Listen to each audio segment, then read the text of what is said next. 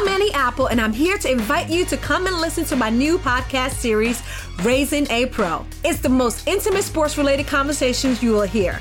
Each week, we explore the journeys of some of your favorite NFL players through the eyes of those that know them best. From Joe Burrow, DeAndre Hopkins, Miles Garrett, Ezekiel Elliott, Nick and Joey Bosa, just to name a few. With exclusive insights and information, we leave no stone unturned. Subscribe now to Raising a Pro on your favorite podcast app.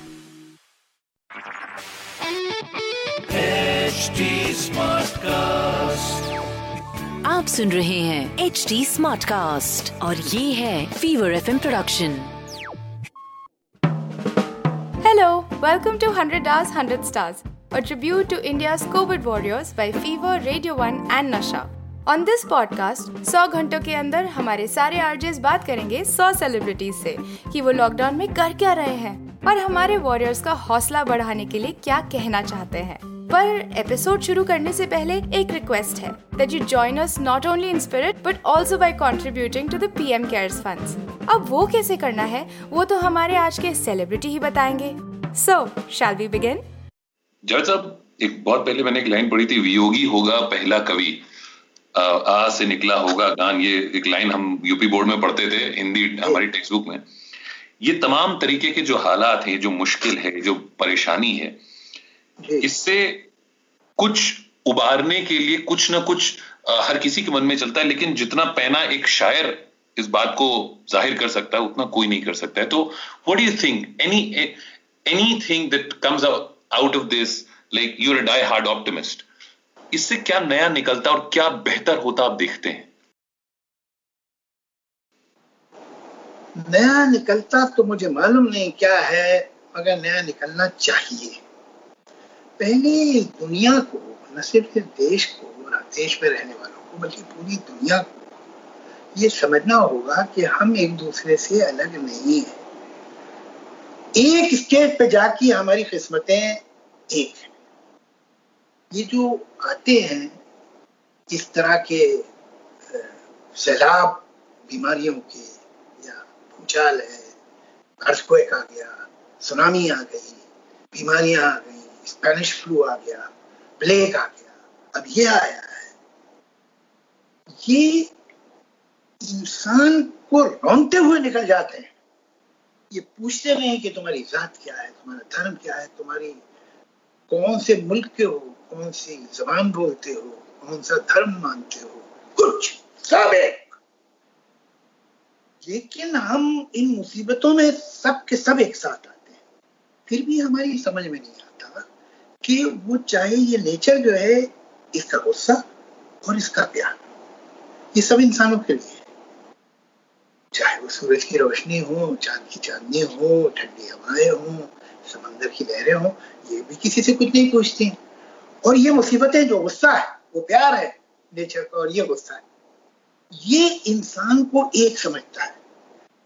इसलिए इंसान एक है, लेकिन ये बात इंसान की समझ में नहीं आती।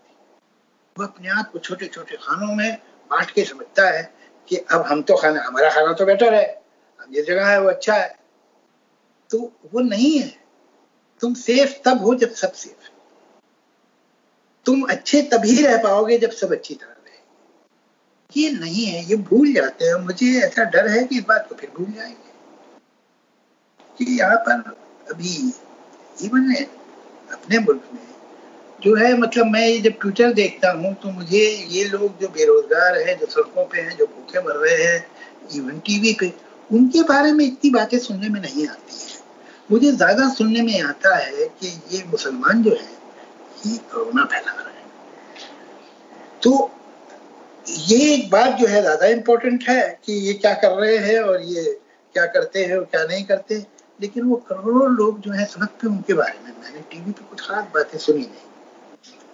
ये ये एकदम मुझे वो ये, सिचुएशन याद दिलाती टॉम हैंक्स की बहुत पहले पिक्चर आई थी कास्ट अवे जिसके जिसमें एक आइलैंड में फंस जाता है एक वो होता है और एक उसकी बॉल होती है जिसका नाम विल्सन हो जाता है और वो किस किस तरीके से अपनी ज़िंदगी जीते हैं।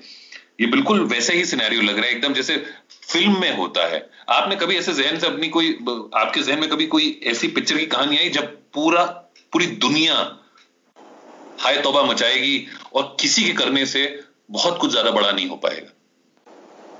नहीं तो ये तो एक पेसिमिस्टिक एटीट्यूड हो जाएगा इसको बड़ा आप ऑप्टिमिस्ट हैं ये बात। लेकिन लेकिन ये कि दुनिया को समझना होगा हमारी जो प्रायोरिटीज है वही गलत है। अभी इसे हम लोग क्या कहते हैं कोरोना वॉर साहब इट्स अ वॉर हमें लड़ना जंग है। जंग जो है अगर सचमुच की जैसी होती तो सबसे ज़्यादा तैयार दुनिया में कौन है? उसके लिए अमेरिका। यूनाइटेड स्टेट्स के पास जो आर्मी है, जो इक्विपमेंट है, जो बॉम्ब हैं, जो मिसाइल्स हैं, जो गन्स हैं, वो किसी के पास नहीं इतनी और वो एक मिनट में जो उसके बाद जो दूसरा पावर है, उससे पंद्रह गुना बड़ा है यूनाइटेड स्टेट्स का आर्मी स्टैब्लिशमेंट मिलिट्री स्टैब्लिशमेंट और इसमें कोई तैयारी नहीं। उस जंग की तो तुमने इतनी तैयारी करके रखी है कि कैसे हम्म। लोगों को मार सकते हैं हम हम्म। और कैसे लोगों को बचा सकते हैं उसकी कोई प्रिपरेशन नहीं थी तुम्हारे पास। सबसे बुरी हालत में तुम हो दुनिया में। हम्म, तो आप ये देखिए कि दुनिया का जो सबसे अमीर और पावरफुल मुल्क है उसकी प्रायोरिटी क्या है? और आगे पीछे प्रायोरिटी हमारी भी दुनिया के दूसरे मुल्कों की भी है। अब अगर नेशनल जो हमारा बजट है उसमें मालूम कीजिए कि हेल्थ के लिए क्या दिया गया है कितने परसेंट है हेल्थ के लिए तो आप हैरान हो जाएँगे। तो अरे भाई हमें जहाँ दुश्मन से मुल्क को बचाना है वहाँ मौत से भी तो बचाना है बीमारी से भी तो बचाना है तो उसके लिए भी कोई बजट होना चाहिए उसके लिए भी कोई इंतज़ाम होने चाहिए वो बहुत कम होते हैं। और वो ये इस कोरोना ने ये बात पूरी दुनिया पे ज़ाहिर कर दी कि हम लोगों ने हेल्थ के लिए कितनी कम तैयारी की। और हम लोग में मैं अमेरिका को भी शामिल कर रहा हूँ। मतलब हम मार हम मारने पे ज़्यादा आमादा थे और बचाने पे कम थे। शायद यही तैयारी की चूक हो गई। तो जावेद साहब आजकल जब लॉकडाउन चल रहा है आई श्योर जब सब कुछ खुला हुआ था तो कहीं जा रहे थे कुछ काम कर रहे थे अब ज़िंदगी बदल गई होगी थोड़ी सी अपने रूटीन को बताइए आप। मतलब आजकल जावेद साहब घर पे करते क्या है? सुबह से उठने से लेकर रात सोने तक? वही सुबह वही अपना करता हूँ कि कुछ फ़ोन कर लिए ताकि लोगों से, वही खैरियत से हो, ये वो दो चार लोगों से। फिर उसके बाद कुछ थोड़ा पढ़ लिया। फिर उसके बाद खाना वाना खा के थोड़ी देर सो गए, फिर उठे। फिर कुछ पिक्चर विक्चर टीवी वगैरह देखी। फिर कुछ थोड़ा अगर दिल चाहा तो बैठ के थोड़ा लिख लिया, लिख भी रहा हूँ कुछ। फिर शाम हो गई। फिर दो चार को फ़ोन कर लिया। समझा फिर हम लोग बैठे। और चलो मैं और शबाना अपने अंदर भी अच्छी कंपनी है। हाँ। और कोई ना कोई टॉपिक पे बातें बातें करते रहते हैं। अरे इससे मुझे बड़ी मज़ेदार बात याद आई। शबाना जी से मेरी बात हो रही थी। वो कहती हैं कि मैं अंकुर हूँ और जावेद साहब शोले हैं। जी। ये क्या है? अंकुर और शोले का अंतर। बस अभी वो कुछ वो है कि वो जो होता है, जैसे उर्दू में किफायत शायरी कहते हैं, या सुगढ़पन कहते हैं, वो जरा ज़्यादा ही है शमाना अरे यूँ लग देंगे, यूँ ठीक हो जाएगा।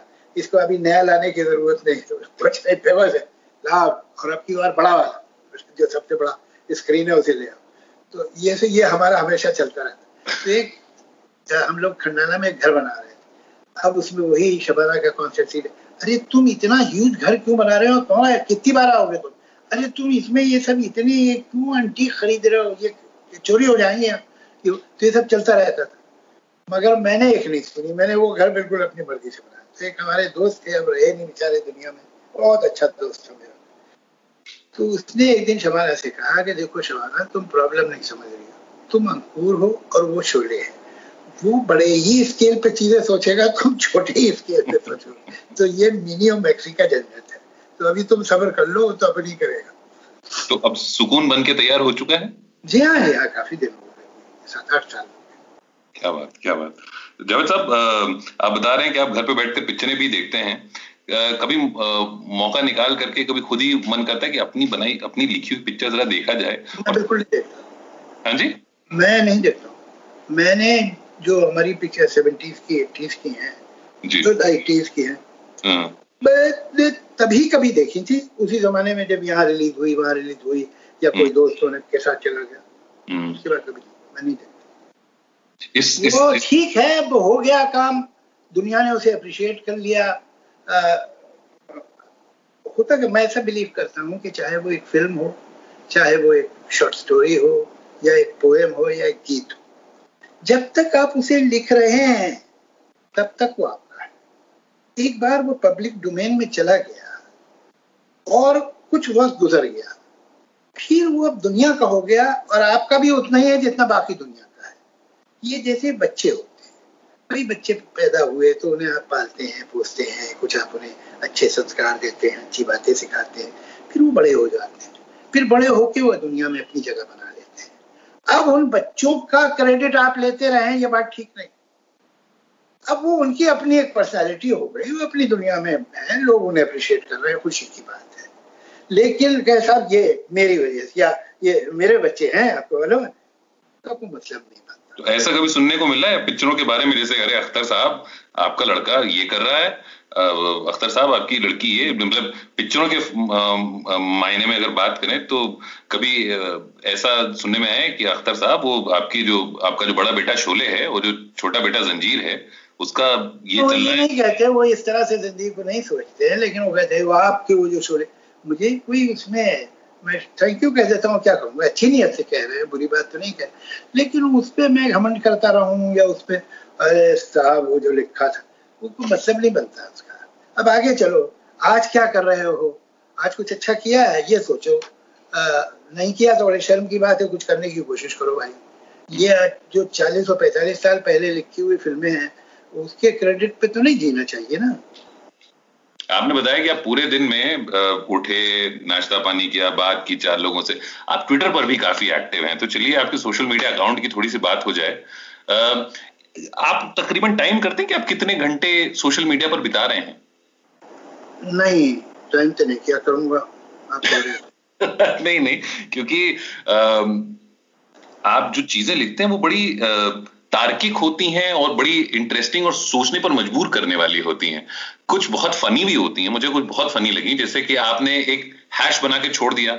आपने एम बना के छोड़ दिया। अरे नहीं भैया उसमें आप आने ना ढूंढिए।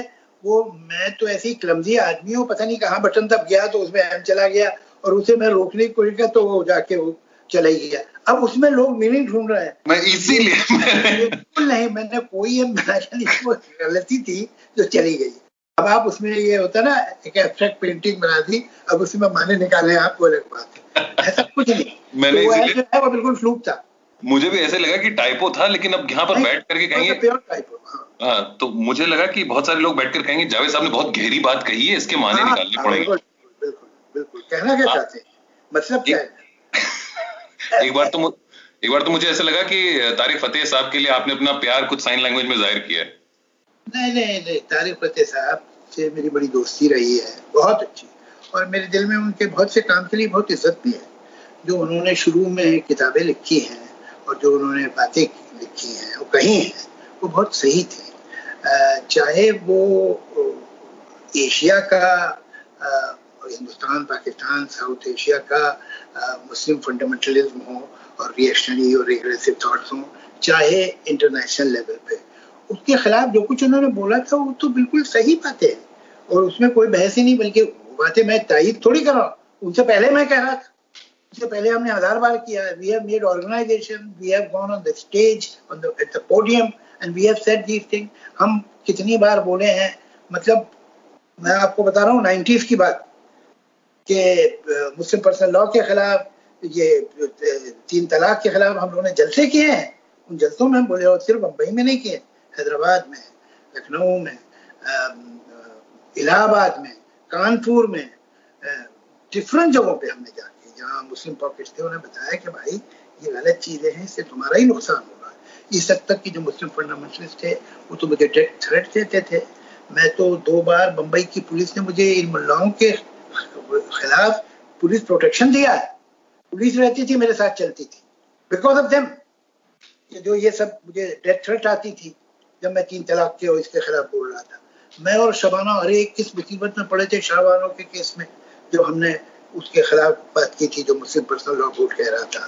तो ये सब काम जो है, हम करते रहे हम तो उसी स्कूल के हैं। और इन्होंने जब ये बातें हमने इनकी पढ़ी और जानी तो हमें बहुत अच्छी लगी। ये तो बहुत अच्छी बात कर रहे हो। लेकिन होता क्या है कि चाहे वो लोग हो, या कोई मूवमेंट हो, या कोई फ़ैशन हो ये बढ़ते बढ़ते अपना ही कैरिकेचर बन जाता है। सो उन बेचारे के साथ यही हो सेकुलर होने का मतलब ये नहीं है कि आप जो एक्सट्रीम हिंदू विंग है, उसके स्पोक्स पर्सन बन जाए। ये तो अंदर कोई दिल में चोर है जो आप ऐसा कर रहे हैं। मैं एक हिंदुस्तानी हूँ। I am an Indian and proud Indian मैं चाहे मुल्ला हो या पंडित हो, जो गलत बात करेगा और जो कमनल बात करेगा, मैं उसके खिलाफ प्रॉब्लम मेरा क्या होता है और मेरे जैसे लोगों को क्या होता है? जब हम मुल्ला के खिलाफ बोलते हैं तो हमको आती है कि एक काम करो, अपना नाम भी हिंदू रख लो। हिंदू तो हो ही गए हो तुम। बेशरम काफिर, सब गालियाँ आती है उधर से। फिर मैं बोलता हूँ कि भाई, ये क्या कर रहे हो? सड़कों पे लोगों को मार क्यों रहे हो? लिंच क्यों कर रहे हो? ये तो गलत। जिहादी पाकिस्तान क्यों नहीं चला जाता? पाकिस्तान तो मुझे भी नहीं देता भाई। अच्छा, मुझे मुझे इसीलिए आपकी ये जो दो एक वीडियोस है मैं बहुत पलट पलट कर देखता हूँ। एक जो राज्यसभा में आपने वो जो स्पीच दिया था भारत माता की जय पर नहीं और- वो है उसे भूल गए। अब अब वापस मैं ये जो है लोग मुझे रोज जहादी फ्रॉड ये बोलते रहे एक एक मतलब- आपका वो एक आपका वो वीडियो और एक जो सदगुरु के साथ आपका एक वीडियो था, वो बड़ा मुझे मतलब मैं उसको देख करके हंसता हूँ और बड़ा मज़ा आता है उसको देखने में। ये ये है क्या चक्कर है कि जो मुस्लिम फंडामेंटलिस्ट है, वो चाहता है कि भाई आप दूसरों में जो खराबियाँ हैं, वो तो बताइए। मेरे बारे में एक वर्ड मत बोलिए। यही हिंदू फंडामेंटलिस्ट चाहता है कि दूसरों में जो खराबियाँ और वो हैं, वो बोलिए। मेरी जो खराबी है ना उसके बारे में बात ना कीजिएगा। अगर आप बात करें फिर तो आप एंटी नेशनल ट्रेटर है। ये उन्हें बोलने दीजिए मुझे धीरे की परवाह नहीं की। साहब अब हम बस फटाफट से ये इंटरव्यू खत्म करने से पहले मैं एक छोटी सी आजकल पॉप कल्चर है पॉप कल्चर में ये चीज़ें बड़ी आती हैं बट मुझे लगता है कहीं ना कहीं कनेक्ट करती हैं। नेवर हैव आई एवर वो आपने आजकल खेल देखा होगा कि मैंने ये कभी नहीं किया है।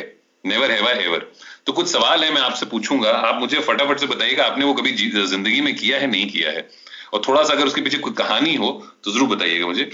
Never have I ever lied about a family member dying as an excuse to get out of doing something family member dying क्या होता है ना कि हम बहाने देते हैं अरे वो नानी की तबीयत खराब है वो दूर की फूफी हैं जो वो गुजर गई इसलिए छुट्टी चाहिए। तो इस तरीके का कोई एक्सक्यूज आपने कभी बनाया है कि to get out of a situation हाँ बना है हाँ हमारे फला रिश्तेदार की डेथ हो गई।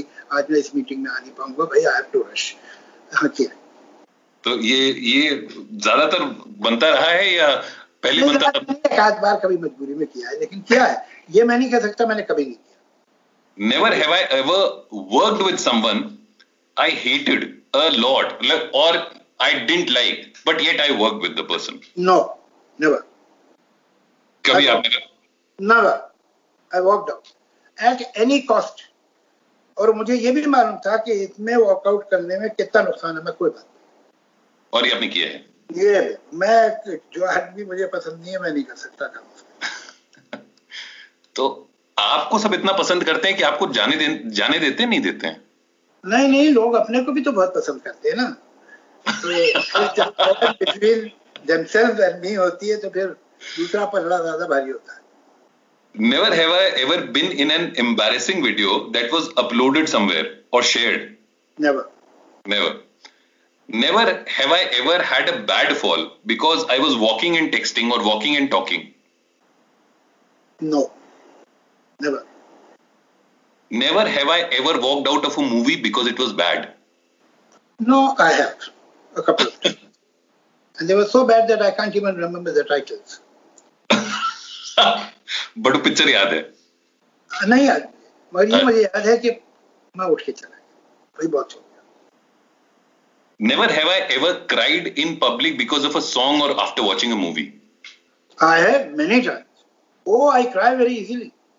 और पिक्चर्स में और नॉवल पढ़ने में दोनों में शॉर्ट स्टोरीज में even sometimes some poems I get tears in my eyes and sometimes I really cry Wh- Which is that one movie that always makes you emotional?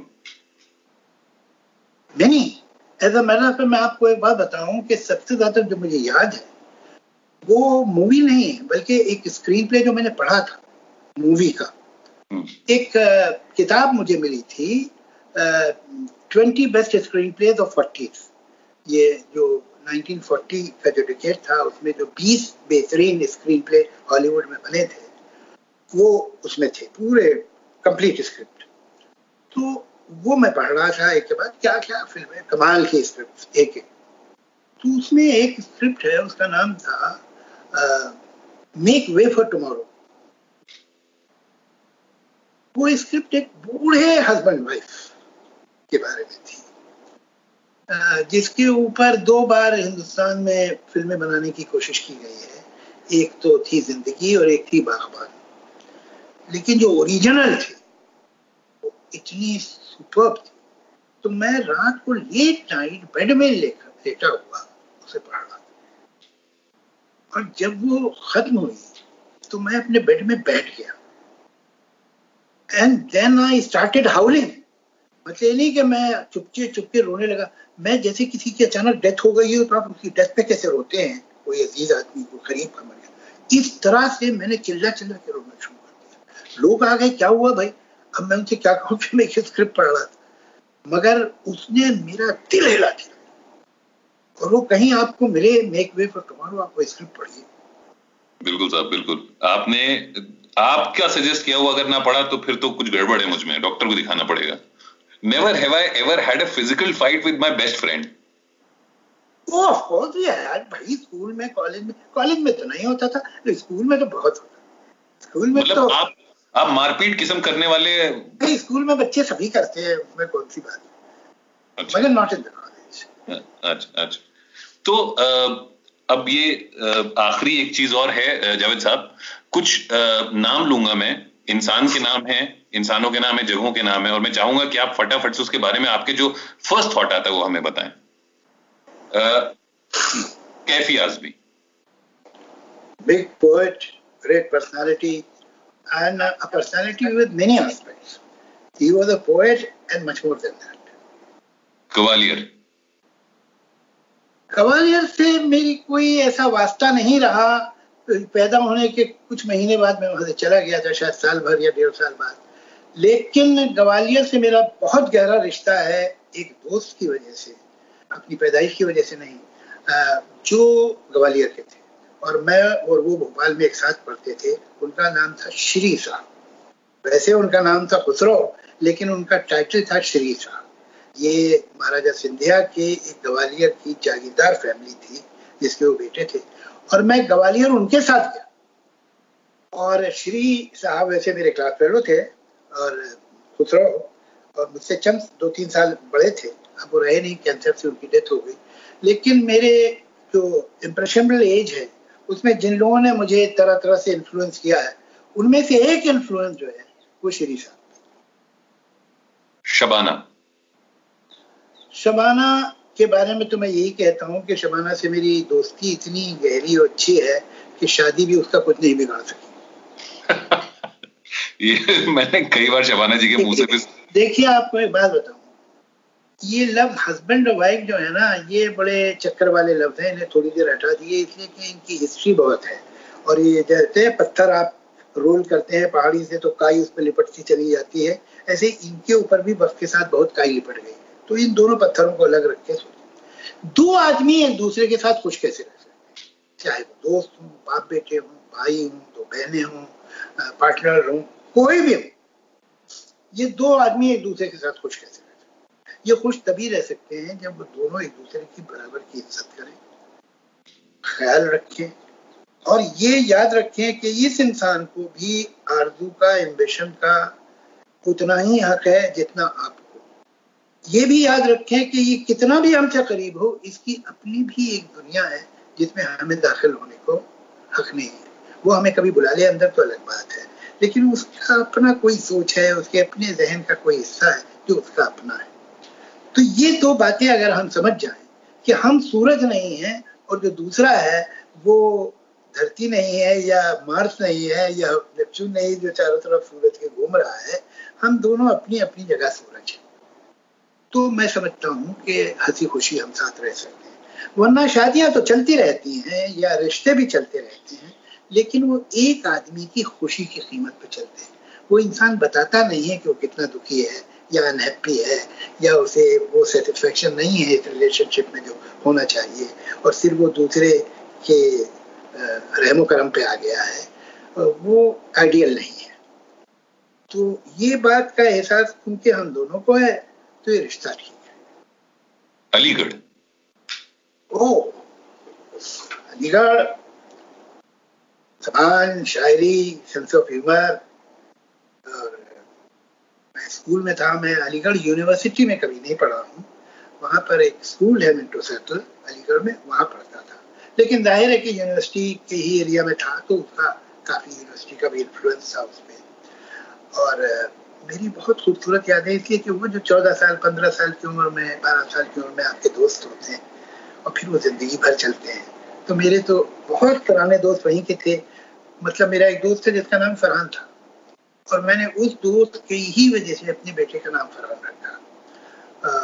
तो अलीगढ़ से मेरी बहुत खूबसूरत यादें हैं, स्कूल में था और वहीं वो पोट्री वोट्री का माहौल था तो और मुझे जिला मिली कि जहाँ घर में थी तो फिर जहाँ बाहर आया तो वहाँ भी थी पोइट्री तो लेकिन जब से वो फरहान मुजीब नाम था what a talented man he और क्या क्या करता था? उसने पेंटिंग शुरू की तो बहुत बड़ा पेंटर हो गया। मतलब उसकी पेंटिंग बिकने लगी और बड़ी कीमत पे। गाता बहुत अच्छा था ड्रामा के बारे में मालूम था म्यूज़िक के बारे में मालूम था फिजिक्स पढ़ाता था पीएचडी की थी एजुकेशन में बड़ा कमाल का आदमी था। मगर जब उसकी डेथ हो गई तो मेरा अलीगढ़ से रिश्ता कुछ कमज़ोर हो गया। उसके बाद अब इतना जाना नहीं होता वरना उसकी वजह से मैं जाता था वो अलीगढ़ में रहता था। जोया फरहान। जोया फरहान भाई सच बात यह है कि I am very proud of them और मुझे इस बात की खुशी है कि दोनों कामयाब हैं। लेकिन उससे भी ज़्यादा इस बात की खुशी और गौरव है कि ये कामयाब, घटिया काम करके नहीं है। ये अच्छा काम करके इन्होंने कामयाबी के लिए अपने इस्थेटिक से, अपनी डिसेंसी से कॉम्प्रोमाइज नहीं किया है। इनकी पिक्चर में आपको घटिया, गंदे डायलॉग घटिया सीन चीपनेस वो सब नहीं मिलेगा। तो इन्होंने एक सर्टन स्टैंडर्ड अपना मेंटेन किया है और उससे ये कामयाब हो गए और अब ये बहुत, अभी तो खैर शुरू हुए हैं, बहुत काम कर रहे हैं और करेंगे और इस वक्त बहुत बिज़ी हैं दोनों और हालाँकि अब ये सब घरों में बंद है तो इनकी मीटिंग्स कॉन्स्टेंटली चलती रहती हैं। और मुझे जोया जो थी, हमेशा की तेज तर्रार थी। तो मुझे जोया पे ऐसा लगता था कि ये तो कुछ करके ही मानेगी। इस पे बहुत डर लगता था मुझे फरहान पे? यार ये तो कुछ झगड़ता भी नहीं है मुझसे। मेरी बात को काटता नहीं है चुप बैठा रहता है सीधा साधा है। ये कुछ कर पाएगा? मतलब मुझे जोया जो थी वो हमला करती थी वापस। तो हाँ। मुझे उसमें दम लगता था। छोटी सी थी तब से। मेरे हाँ। दोस्त इसको जब ये छह साल सात साल की थी तो मेरे दोस्त इसको रानी जेठ मलानी कहते थे। जेठ मलानी बहुत बड़ी लॉयर थी ना। तो हर बात पे आर्ग्यू करती थी। रीजन हाँ। देती थी वो काफ़ी ठीक रीजनिंग करती थी। तो हाँ। बड़े हम लोग इम्प्रेस यार ये बड़ी ब्राइट है। ये अपना सीधा सा बैठा रहता है वो बोलता थी हम लोग के साथ। कभी कभी कोई लोग मुझे बताते थे यार तुम्हारा बेटा डांस बहुत अच्छा करता है। यार कैसा मैंने तो कभी देखा नहीं। अरे यार तुम्हारे बेटा बहुत फनी है क्या क्या नकले करता है वो? बहुत मिमिक अच्छा। मुझे कहाँ है ये? और मुझे इसकी फ़िक्र रही मुझे ऐसा लगता था कुछ करेगा समझो अठारह उन्नीस साल की उम्र था? आई वॉज़ वेरी डिसअपॉइंटेड कि इसका होगा क्या? ये तो निकल जाएगी। हम्म। मगर इसने कुछ उन्नीस बीस साल की उम्र में गेयर चेंज किया। और फिर ही बिकेम अनदर पर्सन तो इसने मुझे सरप्राइज़ दी। आई एम वेरी हैप्पी कि जो सरप्राइज़ ने दी। और फिर ये कुछ और हो गया। लेकिन ये बचपन में बहुत कम से कम माँ बाप के सामने सीधा रहता। ये बिल्कुल सही कहा आपने जावेद साहब क्योंकि जितनी माइलस्टोन मूवी शोले है उतनी ही बड़ी माइलस्टोन मूवी हिंदी सिनेमा के लिए बल्कि इंडियन सिनेमा के लिए दिल चाहता है। तो बहुत खूबसूरत बात कही आपने। एक आखिरी शब्द है जिसके मैं चाहूँगा कि आप कमेंट करें जान निसार अख्तर। नहीं अब क्या है कि बाप की तारीफ़ करो तो लोग कहेंगे कि अपने बाप की तारीफ़ कर रहे हैं। और ना करो तो कहते हैं अपने बाप की भी तारीफ़ नहीं करता ये तो, सवाल है मैं अख्तर साहब से देखिए मुझे कोई कोठी कोई हवेली कोई खेत कोई फैक्ट्री तो नहीं मिली। लेकिन जो मिला है वो बहुत बड़ा है। आ, मुझे कई बार उनसे घंटों बैठ के बात हुई लिटरेचर पे पोइट्री पे लैंग्वेज पे। और उससे मैंने जो सीखा है वो बहुत बड़ी बात है। मुझे एक उनका जुमला कभी नहीं भूलता कि देखो मुश्किल जबान में लिखना बहुत आसान है लेकिन आसान जबान में लिखना बहुत मुश्किल ये आसान जबान में तुम तभी लग सकते हो जब तुम्हें अपने ख्याल पे पूरा यकीन ये ये, ये और बड़ी मज़े की बात है कल रात में ये बात कर रहा था अपनी पत्नी से कि क्योंकि आपके इंटरव्यू की बात हो रही थी तो कि अच्छा क्या पूछोगे क्या नहीं पूछोगे? मैंने कहा कि ये थॉट एक वो शेर के जो मैंने आपको बताया कि आपका पहला शेर मैंने पढ़ा था और ये ख्याल ये हमेशा मुझसे चिपक के रहा। होगा तो तजुर्बा हाँ कुछ ना होगा तो तजुर्बा होगा। ये वाला ये हमेशा चिपक के रहा है। तो जावेद साहब मैं अलविदा कहने से पहले आपका वो गाना सुनना चाहूँगा जो भी आपने सूप पीते हुए बनाया था और वो बड़ा मशहूर हो चुका है। आपको उसके लिए शबाना से कॉन्टेक्ट करना पड़ेगा। मुझे तो याद है नहीं मैंने समझ के कई बार किया हुआ है। हमारे एक दोस्त है सतीश हाँ। सतीश कौशिक जी जी। और मुझसे उम्र में बहुत छोटा है लेकिन बहुत ही मतलब दोस्त भी कहना क्या समझो मेरा छोटा भाई है। हम्म, हम्म। तो एक दिन वो मेरे पास आए। कहले हम्म। जावेद साहब मैं अमेरिका जा रहा हूँ और वहाँ पर सभी एक्टर कुछ परफॉर्म करेंगे कुछ लोग गाना गाएँगे तो मैं भी जा रहा हूँ। तो मुझे भी तो कुछ करना चाहिए तो आप मुझे कुछ दीजिए। तो मैंने कहा अच्छा मैं ऐसा करता हूँ कि वो गाना जो है पंछी बनू उड़ती फिरू मस्त गगन में। इसके ऊपर मैं मोटो का एंथम लिख देता हूँ इसे तो मोटे तो बहुत सुनाना तो मैंने उस पर उस ट्यून के ऊपर मोटो का एंथम लिख दिया वो ले गए। अब उनके दोस्त जो थे अनुपम खेर भी जा रहे थे। तो अनुपम खेल ने सुना तो अनुपम खेल ने मुझे फ़ोन किया कहले जावेद साहब ये तो बिल्कुल गलत बात है आप एक तरफ़ है और दूसरी तरफ़ नहीं। ये कैसे हो सकता है कि आप सतीश के लिए लिखे हो मेरे लिए नहीं? तो आप मेरे लिए तो मैंने कहा आपके लिए क्या लिखूं भाई? मैंने तो उसको मोटा है तो मोटा लिख दिया। कहले नहीं मैं गंजा गंजाऊँगा मेरे गंजे पे लिखिए ना। अच्छा भाई ठीक है लिख देता तो मैंने ऐ मेरे प्यारे वतन ऐ मेरे उजे चमन हाँ, उन्होंने ट्यून पे मैंने गंजों का एंथम लिख दिया उनके लिए। तो वो दोनों वहाँ बरसों से गा रहे अप्रिशिएट हाँ। होता है। और और बहुत अप्रिशिएट होता है और बाकायदा अनुपम जी तो ऑलमोस्ट हर दूसरे इंटरव्यू में ये गाना ज़रूर गाते हैं। हाँ। पर आज तक उन्होंने क्रेडिट नहीं दिया। आज पता चला कि कहाँ से आया है। अरे कोई बात वो क्रेडिट चलिए बहुत शुक्रिया जावेद साहब। थोड़ी लिखा था तो अनुपम के लिए लिखा था। आ, ये बात तो है। आ, लेकिन बहुत शुक्रिया जावेद साहब। आपने इतना वक्त दिया एग्जैक्टली exactly एक घंटा एक मिनट मैंने आपको आपने मुझे बर्दाश्त किया। ये बहुत शुक्रिया इसका। And thank you so much. It's it's a noble gesture by you because this is 100 hours 100 stars. It's a non-stop tribute to covid warriors. And uh, अगर आप uh, कोई मैसेज देना चाहें हमारे इस इस माहौल में इस देश के जितनी भी जनता है उनको तो बड़ा मज़ा आएगा। मैं सिर्फ़ उन्हें एक मैसेज देना चाहूँगा कि दो बातों का ख्याल रखिए। एक तो दुनिया में सब लोग हमारे बराबर खुशकिस्मत नहीं है। हम ये समझे ये हमने सब कुछ कर दिया ऐसा नहीं इसमें हालात भी होते हैं और इतफाक भी होते हैं। कुछ लोगों के साथ वो हालात वो इतफाक नहीं हो पाए। तो वो आज तकलीफ़ की ज़िंदगी गुजार रहे हैं, उनका ख्याल रखिए। और जहाँ तक हो सके रखिए। हम बातें बहुत करते हैं, लेकिन कभी कभी ऐसी बात सुनने में आती है जो सुन के बहुत तकलीफ़ होती है। अभी मैंने सुना यही बॉम्बे में कोई फैमिली थी जिन्होंने जो उनके घर में मेड आती थी काम करने। उससे कहा इतने दिनों तुम आई नहीं तो हज़ार रुपए तुम्हारे कम। अब बेचारी को पाँच हज़ार तो तुम देते थे, उसमें से हज़ार रुपए काट लिए। अब ये ये कोई बात है यार। ये सब ना करो, जहाँ तक हो सके। हम सब जो है, कोई टाइकून तो नहीं है कि लाखों लोगों की मदद कर सके। लेकिन पाँच की तो कर सकते हैं, तीन की तो कर सकते हैं, उतना ही कर दो। एक, दूसरे ये याद रखो कि बुरे आदमी को बुरा समझो। वो सही है। लेकिन अगर कोई तुमसे कहे कि ये दस करोड़ आदमी बुरे है, वो छूट रहा दस करोड़ सारे दस करोड़ आदमी बुरे नहीं हो सकते, बीस करोड़ आदमी। हर जगह पे हर तरह के लोग हैं सांप्रदायिकता से बचे। वो हमारे लिए नुकसानदेह है। वो करोना है। करोना तो चला जाएगा, ये सांप्रदायिकता ना रह जाए, इस बात का ख्याल thank you so much Javed साहब। Well this is 100 hours 100 stars मैं हूँ रेडियो का Bachchan Piyush. And please keep donating to the PM fund you can see the QR code flashing right in front of you on the screen thank you so much Javed साहब। बहुत शुक्रिया। कैसा लगा आपको हमारा ये आज का एपिसोड हमें ज़रूर बताइएगा at H T smartcast on Facebook Instagram and Twitter drop a comment for our RJs on at fever F M official at ninety four point three radio one India and at radio Nasha And to listen to more such मज़ेदार audio content log on to H T फिर मिलते हैं एक नई celebrity एक नई सोच के साथ। आप सुन रहे हैं एच डी स्मार्ट कास्ट और ये था fever F production HD Smartcast.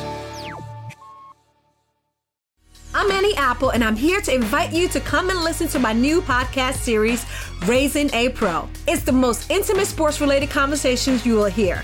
Each week, we explore the journeys of some of your favorite NFL players through the eyes of those that know them best. From Joe Burrow, DeAndre Hopkins, Miles Garrett, Ezekiel Elliott, Nick and Joey Boza, just to name a few. With exclusive insights and information, we leave no stone unturned. Subscribe now to Raising a Pro on your favorite podcast app.